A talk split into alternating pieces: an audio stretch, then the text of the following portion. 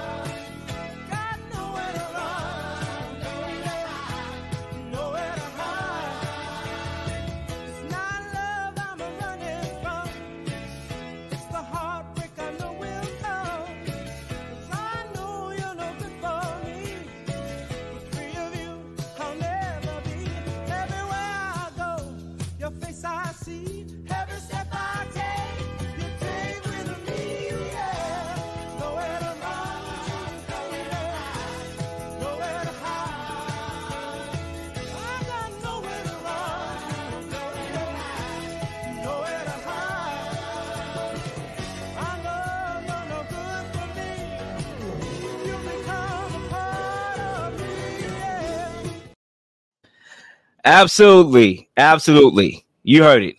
It's going down right now. And you know what? I want to bring this up because I feel the need to speak it. I really want to thank this brother, Lake Lewis Jr., for coming on because um he was never too Hollywood to come on the show. You know, sometimes I have worked with people in the past, you know, insiders to um teams, professional teams in the past, and as soon as they move up the ladder, they don't even know how to respond to emails anymore. They don't know how to respond to texts anymore. They just get too Hollywood to come on this podcast. But the fact that I can always hit up this brother and he's always available, I really appreciate it. Lake Lewis Jr., I'm glad to have you on right now. Oh yeah, man. You know I love coming on with you guys. It's always a good time, so I appreciate that. Absolutely. And I'm gonna send over the mic to my co-host Zay, who's in the building. Zay, how you feeling? Hey man, I'm always in paradise. I can't complain. I apologize for the off camera for a little bit. Uh, I had some technical difficulties, and I mean technical difficulties. I mean a dinner plate. You know, it was a little late, and then get to get the grub on right away. So um, I, I appreciate again. I'm gonna repeat Real Lil's words. I appreciate Lake Lewis Jr. joining on the show. It's gonna be a very special show. A lot of information, a lot of just great content. Don't forget to like, subscribe, and share the content. We do it for y'all, but most importantly, we do it to inform everybody to get the best takes in the most in a different way that you're not seeing it everywhere else. So, you know, just want to give you a little shout out again for putting everyone on this platform. It's a great platform. We appreciate you for making, creating this platform. Absolutely. And it's always a pleasure to have great minded individuals on the mic. So, once again, like and subscribe to the channel to be notified of any new uploaded content that we have coming your way. But I ain't gonna waste no time. We're gonna get right to the biscuit. Like my guy Bruce Arians will say, no risk it, no biscuit. We going for the biscuit. We going for the home run. Round one, knockout. All right, Lake Lewis Jr. You know I want to address the elephant in the room right now, Eric Bieniemy. You know he came out. He had his introductory press conference today, and he said he is fired up. He's fired up and excited to call the plays for the Commanders. However, I had a theory on the last show that we did, and I didn't really feel that Andy Reid did enough to help Eric Bieniemy out. For example, making him the full-time play caller, you know, of the offense. You know, I thought he could have done a little bit more. Not saying he didn't do anything, but I thought he could have did a lot more. When you talk about Bruce Arians, who I referenced earlier, um, when he took a back seat to allow guys like Byron Leftwich and Todd Bowles to get head coaching opportunities. The Jaguars called Byron Leftwich after the Super Bowl. Um, he turned that job down. Todd Bowles, obviously, is the head coach of the Buccaneers. My first question to you: Do you think that Andy Reid did enough to help Eric Bieniemy in a position to be a head coach, or was it me overanalyzing the situation? I mean, I I, I I can't say that he didn't do enough um, because Eric Bieniemy, you know, if put it like this, if, if Eric Bieniemy wasn't doing what he was supposed to do, Andy Reid would have got rid of him. And could have had somebody else come in there. A lot of people would love to, you know, be the OC for Patrick Mahomes and Travis Kelce. So I, I wouldn't say that he didn't do enough for him. Maybe he could have been a little bit more vocal, um, you know, just really like, hey, man, what's going on here? Why is this guy not getting an adequate look? Um, you know, but I I'm, I wasn't in that room. I couldn't say, but I just know today at the press conference where which I was at and got a chance to speak with Eric.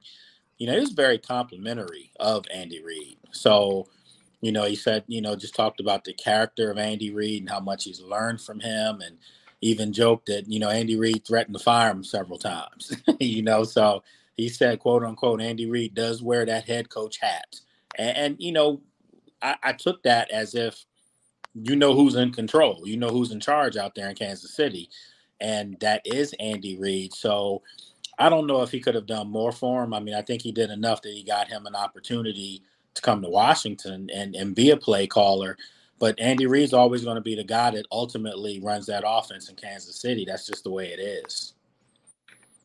You know, I wanted to ask a quick question, Lake, because I know we've seen the Commanders team have they have a lot of talent. You know, I think on both sides of the on the football field. I, before the season, uh, me and Lil were actually talking about the Commanders, how much talent that they have on that team, and what is the missing link for them to put it all together. I think right now Eric Bieniemy is a big part of um what could be for the Commanders team. I think the offensive play calling at one point for the Commanders were very questionable, and I think right now adding Bieniemy could definitely answer all of those things. My question is, do you believe um that the quarterbacks in play that the Commanders currently have is going to be the quarterbacks that start the season? Um, you know, Eric Bieniemy is a guy who's worked with Patrick Mahomes. He worked. He's worked with several other players, and we all know that he, there's a lot of talent that was in that locker room at one particular point. Um, do you believe that he has? I think that magic touch that anything he touches turns to gold, and do you think he could have that effect on the quarterbacks and on the commander? I mean, on the um, Washington football team. Yeah, I mean, let's just put it this way: Washington, all they had to do was win one game in their final four, and they would have been in the playoffs. And that was with an inadequate play caller in Scott Turner. I was never a fan of Scott Turner, and, and everyone knows that. I never mince words with that. He lost a lot of games for them with some terrible play calling. Eric Bieniemy is light years better than Scott Turner. I don't care that Eric Bieniemy wasn't quote unquote the sole play caller in Kansas City. He still helped orchestrate a prolific offense. He still put a lot of guys in positions of, of success. And I think that the talent that he inherits in Washington, I, I've said this on every appearance I've made this week. You take away Patrick Mahomes and Travis Kelce off Kansas City's offense. Do you take Kansas City's offense over Washington's? And the answer to that is no. Washington has more talent at the wide receiver position. They have a deeper running back uh, pool. Obviously, the offensive line in Kansas City is probably better, but if you're Eric Bieniemy, and he said it today, he said he's he looked at the talent and he's like excited and ready to go because he does think he could have an explode instant explosive offense. And to answer your question as far as the quarterback, I think a lot of people here are high on Sam Howell. I think a lot of people feel like with the proper tutelage, with the proper play calling, he can make all the throws. You saw that even on display in the one game he played against the Cowboys. He, he's he's got talent. He really does. And I keep telling people, you don't need Sam Howell to be Patrick Mahomes. There's only one Patrick Mahomes ever, you know. But if you look at when Patrick Mahomes has ever been injured or come out of a game, Chad Henne stepped right in and looked pretty good. So you got to give some credit to Eric Bieniemy in that regard too. So I think Sam Howell's going to benefit from the experience and the play calling uh, that Eric Bieniemy will bring in in play. So yeah, I, I, I think they feel like they do have their quarterback right now. Yeah, and I think when I watch NFL Network, you know, I don't have nothing better else to do. I don't really watch mainstream stuff like that, but from time to time, I flip on NFL Network and I see guys like LT saying that um don't really quote me on this quote because I don't want to misspeak, but basically the way how it was translated to me was they didn't really have a lot of talent on the commanders. I also heard and and not to cut you off, my friend, but Mm-hmm. I, I took offense to that because if you're gonna make a dumbass comment like that, excuse me for saying it, know your craft. and anybody that knows the roster on this team will tell you this is one of the deeper young football teams in the league. They just didn't have the quarterback that they needed. That's been holding them back for years. And more importantly, they had a bad offensive play caller. The defense was rocking and rolling last year. Think about that. Um, you know, I just think that if you look at that NFC East division, there should have been four teams in the playoffs. All those teams were playoff caliber football teams. Washington just wet the bed at the end of the year. But for LT to say that, it bothered me. It's just like the Shady McCoy comment. If you if you if you don't know, don't just keep your mouth shut. Basically, don't say anything that's going to make you look stupid. Because LT looked like he wasn't prepared to to speak, but he still spoke anyway, and he was dead wrong.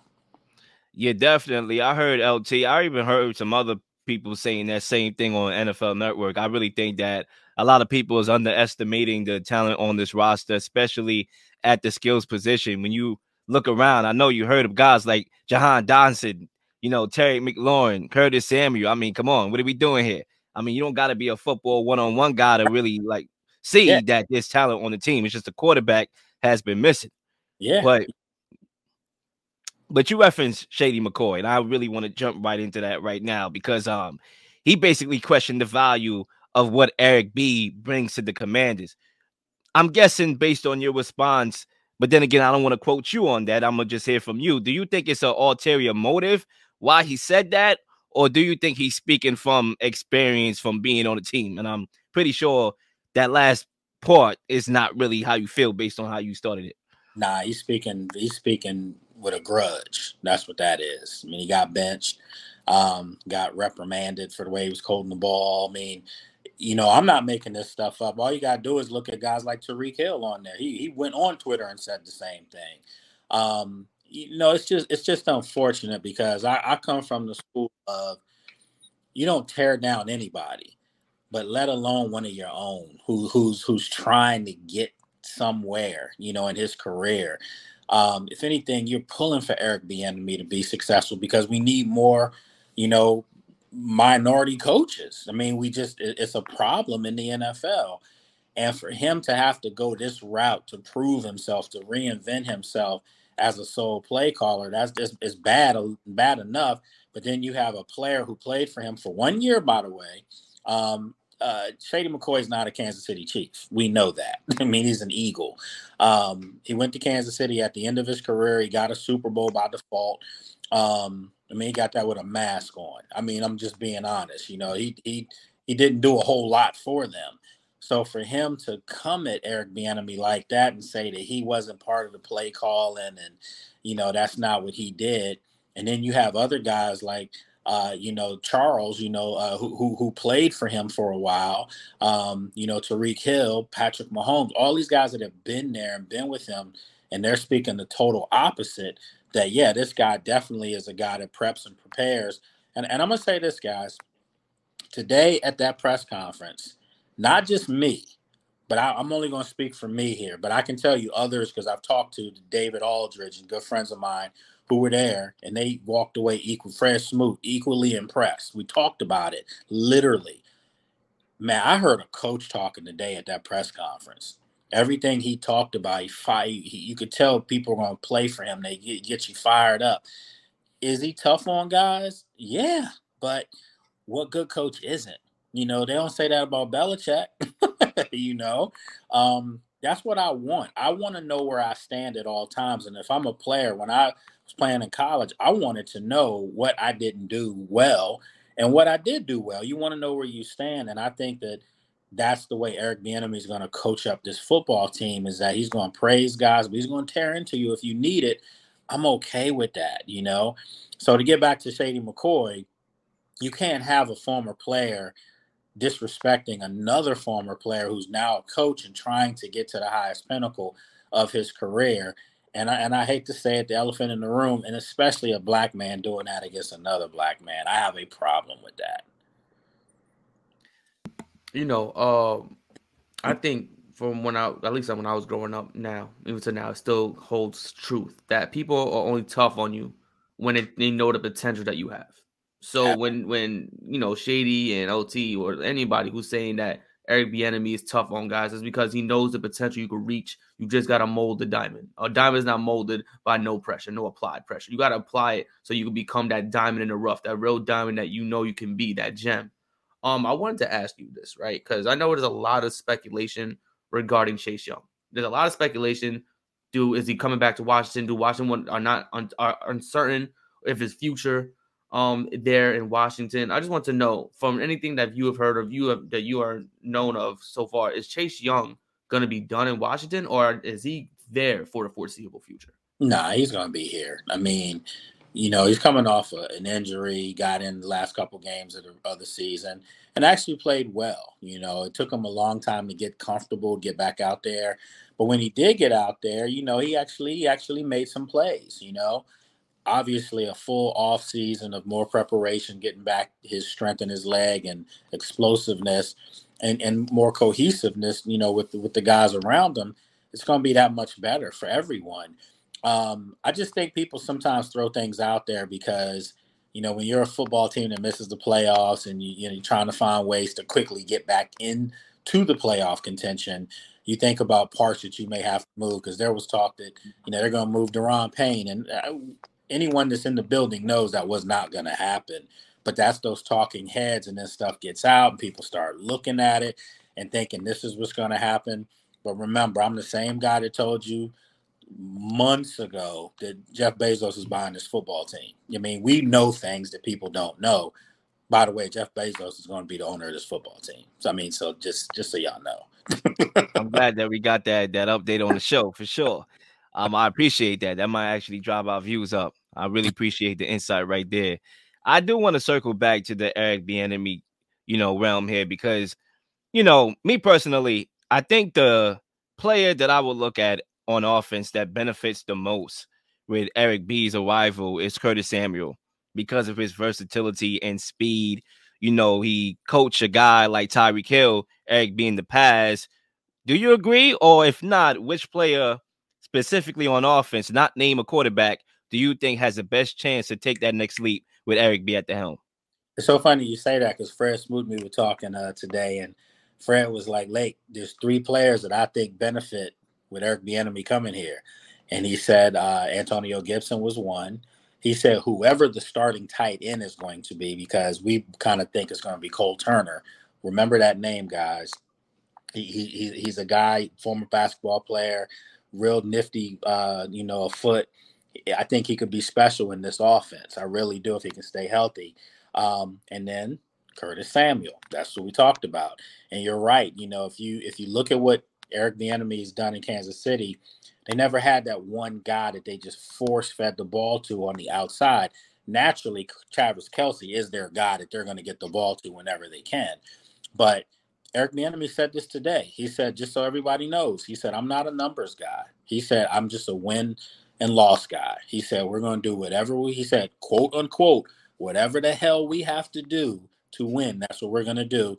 If, if obviously, if you got to feed one guy because it's working, you're going to stay at it. But they do spread the ball around. You know, Patrick Mahomes did spread the ball around.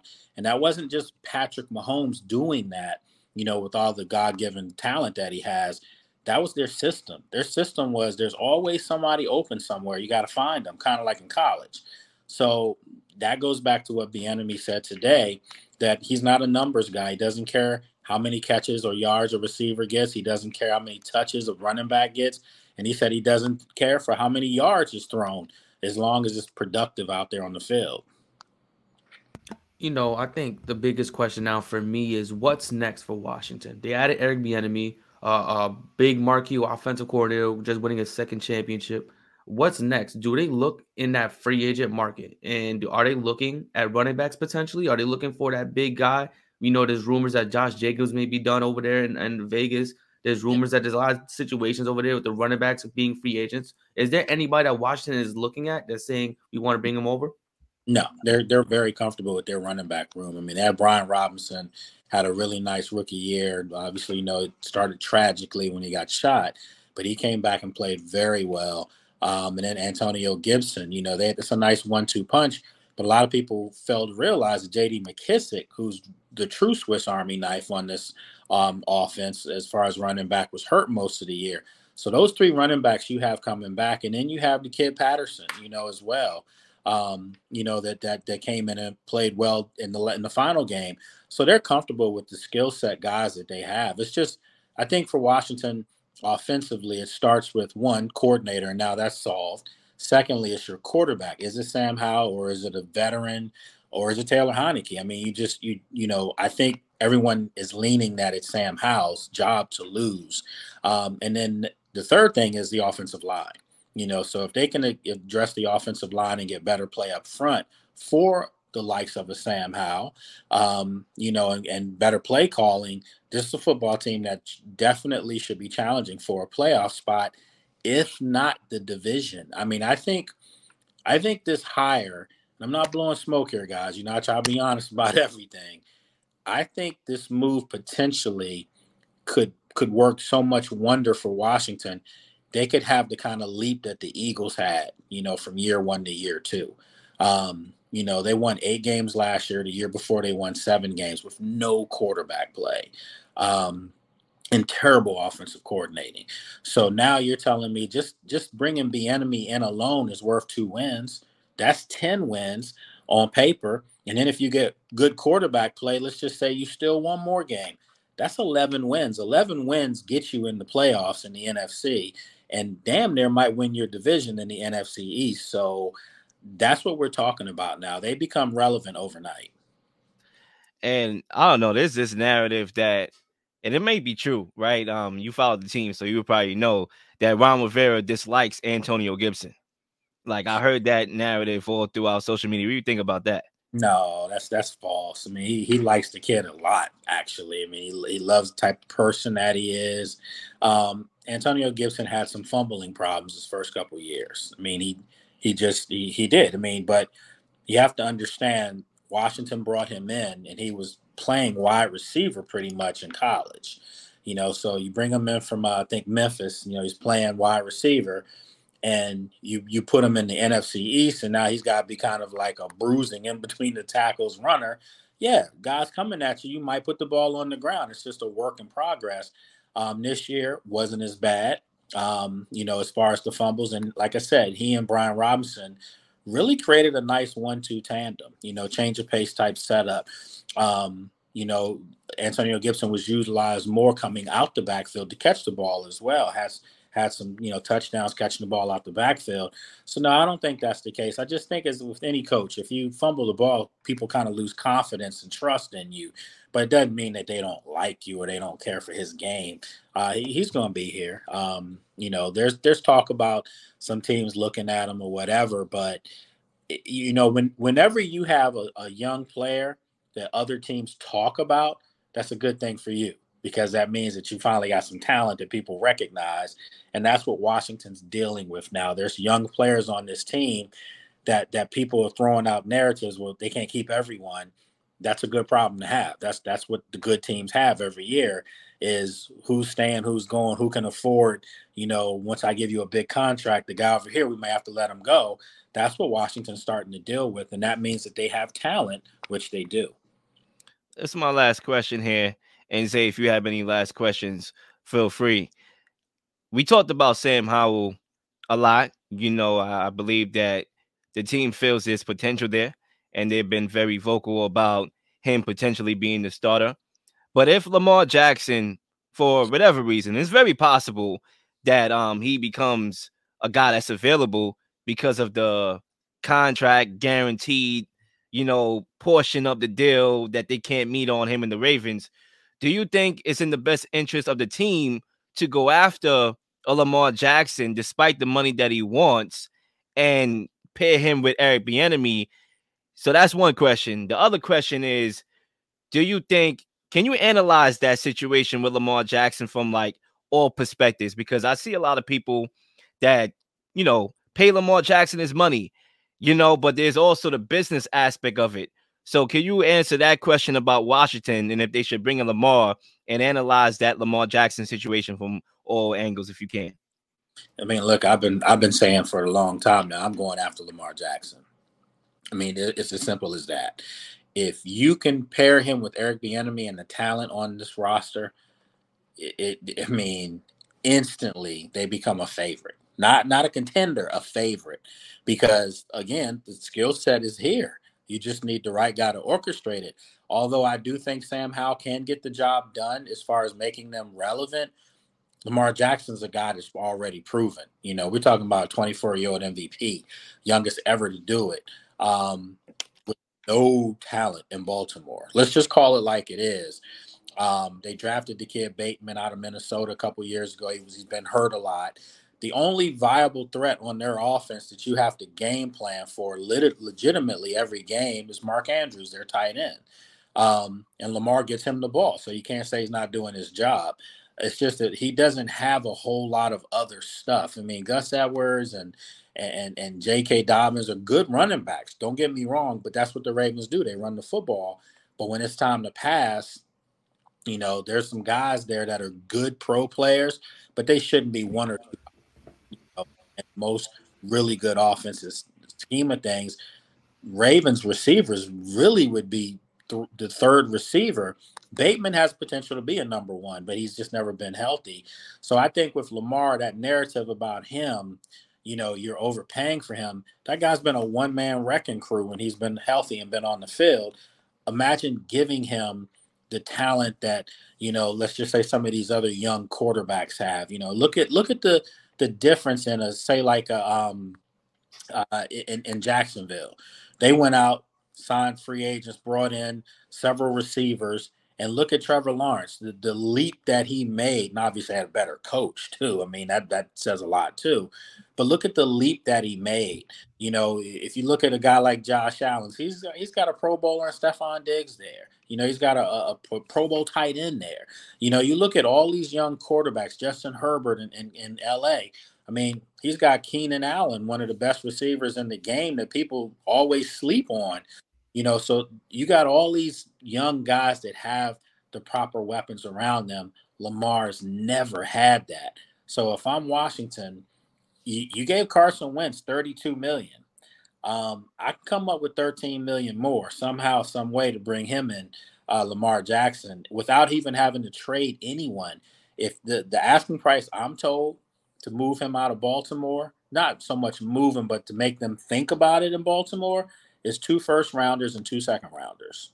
I'm doing that for Lamar Jackson. I'm sorry. That that changes everything for you instantly. And he's young. So now you got your quarterback situation pretty much solved for, you know, for the foreseeable future. So why would you not do that? Um, you know, I think we talked a lot today about the offense for the um Washington football team. I think it's gonna be interesting to see what happens this season, especially during training camp on what's bound to happen.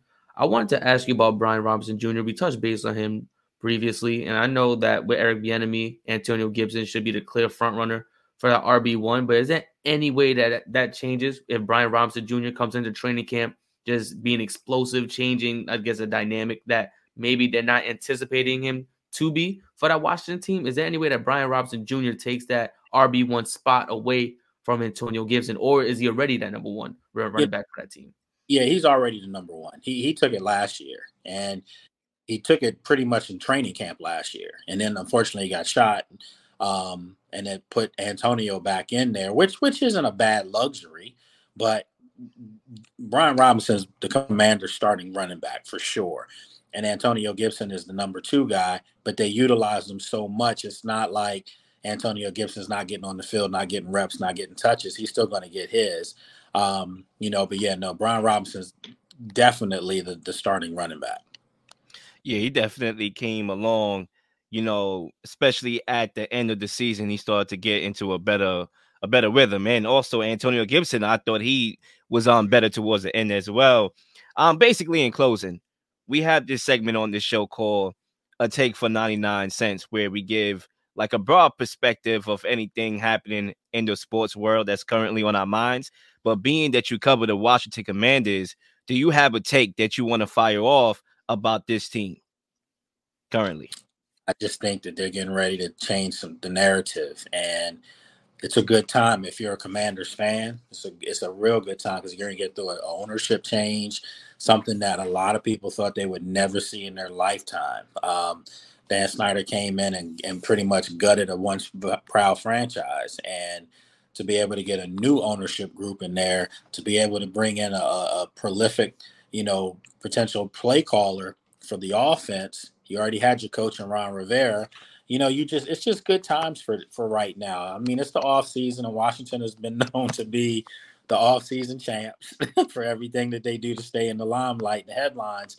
But I think this time it's good because it's football related. It's all football. It's not off season drama. It's not you know the horrible things that were happening within the organization to female employees and things like that, the cheerleaders.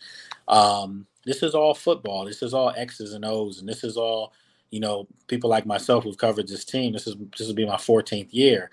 You, you just get tired of the drama. You just want to cover X's and O's, and now that's going to be the case. Uh, like I said, with a new ownership, new name, all that stuff, you know. So now it's just time to look forward and see how good they can be in between the lines.